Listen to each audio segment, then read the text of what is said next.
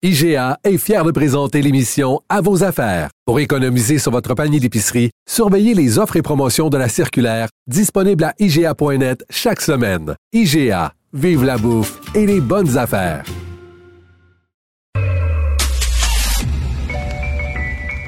Je te rappellerai que 1,3 milliard, 44 milliards de dollars. C'est beaucoup, beaucoup d'argent. À partir de cet événement-là, il y a eu un point de bascule. Un directeur de la section argent, pas comme les autres. Yves Daou. Hey Yves, ça fait beaucoup jaser hein, l'histoire des primes là, à la Caisse de dépôt et placement du Québec. Macacoto écrit sa chronique euh, là-dessus aujourd'hui. On en a beaucoup parlé. Mais euh, Richard, euh, ce que je pense qui, qui va être intéressant, c'est que Charles Lemont, le PDG de la Caisse, va devant l'Assemblée nationale au cours des, des prochains jours là, pour se faire interroger par les députés. Là. Donc, évidemment, 200 millions de bonnies, alors que les rendements étaient négatifs. Là ça reste d'être une, question que les députés euh, vont soulever pas mal au PDG de Charlemont. Donc, euh, ben j'ai bien hâte de voir comment euh, il va réagir lui-même à, toutes les questions des députés de l'Assemblée nationale au cours des prochains jours. Bon, écoute, une bonne nouvelle, les touristes étrangers qui sont de retour au Québec.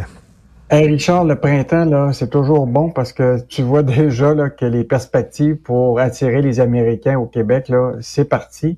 Écoute, déjà, là, dans, on a fait des, appels à des hôtels. Le, le, Capitole à Québec, là, écoute, ils ont déjà un taux d'occupation de 40, 40 pour l'été déjà de bouquet. Wow. En avril, c'est complet. Euh, la même chose pour euh, le, le, la reine Elisabeth, là, Fairmount. Là. Écoute, ils ont vu une augmentation de 5% des touristes américains pour des réservations pour les deux prochains trimestres. Écoute, c'est quand même des très, très bonnes nouvelles parce que tu sais que Tourisme Montréal anticipe de revoir 9,5 millions de visiteurs en 2023 là, dans la métropole. fait que ça va être beaucoup de monde cet été. Écoute, c'est quand même une augmentation en fait significative. Puis on reviendra à peu près à peu près 90% équivalent des visites de, en 2019. Donc, euh, c'est fini la pandémie. Les Américains sont de retour. Euh, écoute, en plus de ça, Richard, là, ça m'a frappé, ça. Tu sais, le tourisme d'affaires, c'est quand même important. Tu as des congrès, là, que un événement international qui réunit 1000 personnes au Québec, là, mettons, les retombées, c'est un million de dollars par jour. Pour le mmh.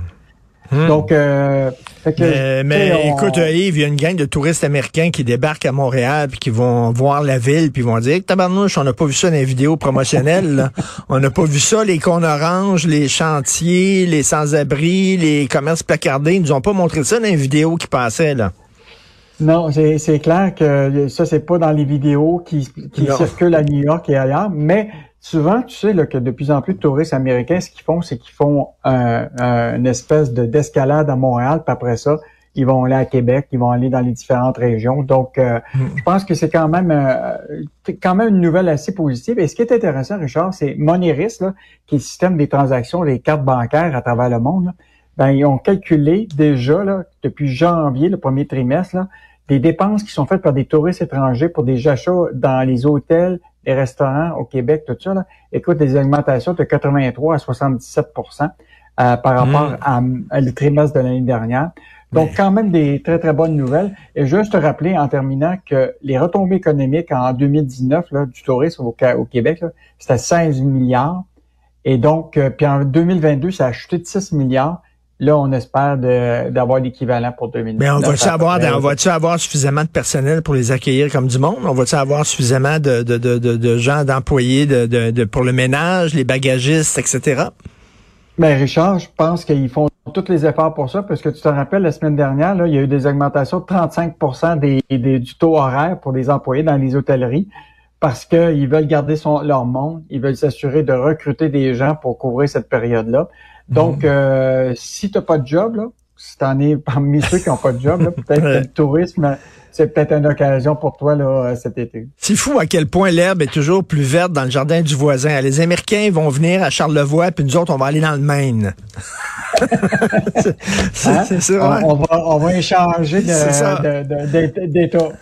Exactement. Euh, donc, euh, ben écoute, c'est bien ça l'été qui euh, s'annonce très bien. Voiture électrique, est-ce qu'on est prêt à payer le gros prix, Yves?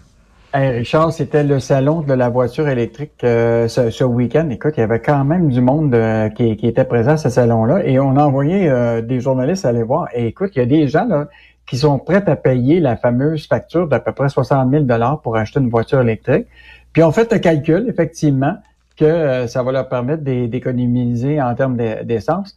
Mais on voit très, très bien là qu'il existe une espèce de mouvement, pour forcer les constructeurs à justement à faire en sorte que d'abord les véhicules actuels vont ils vont augmenter les normes pour les, exigences pour l'essence. Euh, ils veulent multiplier le nombre de bornes disponibles. ça, c'est partout Biden, même le Canada, puis même le Québec veut faire ça.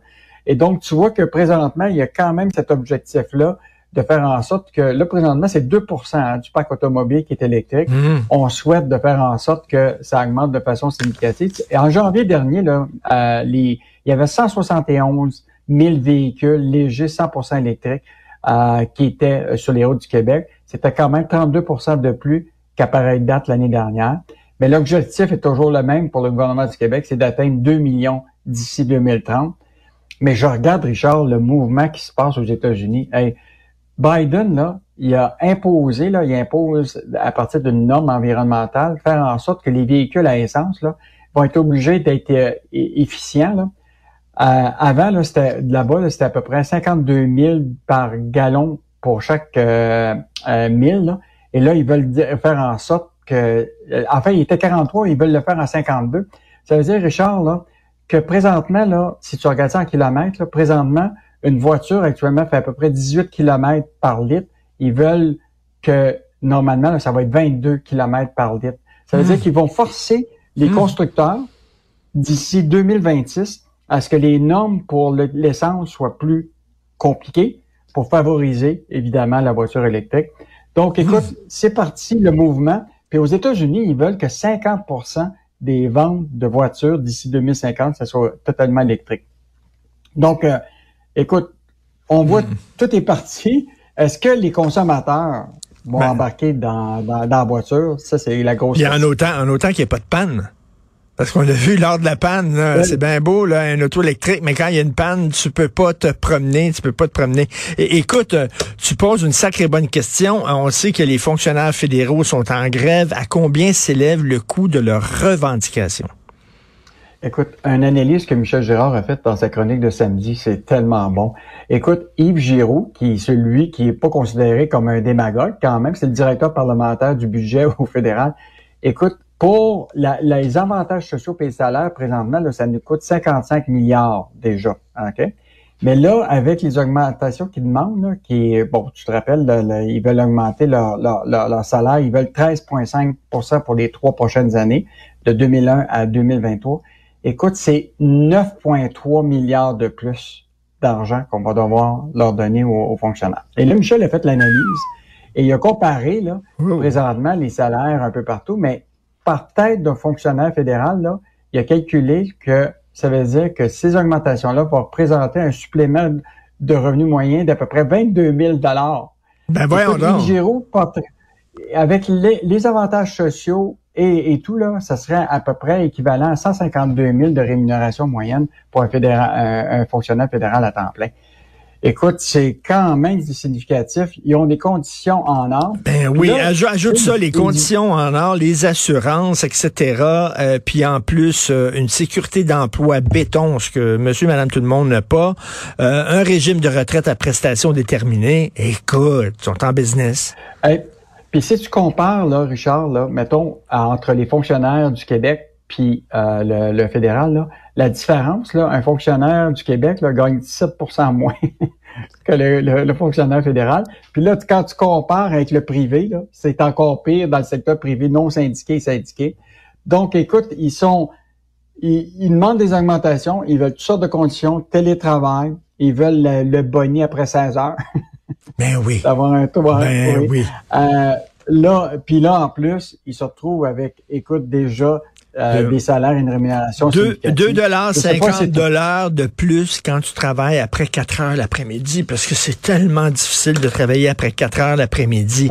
Vraiment, c'est rire du monde. Tu disais quoi, 9,3 milliards de dollars, ça coûterait de plus? Oui, Oui, de plus pour euh, et ça, ben, ben, c'est tous les euh, les travailleurs non syndiqués et, et, syndiqués euh, qui gagnent des revenus moyens qui vont payer pour ça. Ils ont l'air craqués. La, question, c'est est-ce que M. Trudeau va être prêt à aller en loi spéciale pour les ramener au travail? Ça, lui seul le sait. Merci beaucoup, Yves Daou. Bonne journée. Salut, Richard. Bye. À demain.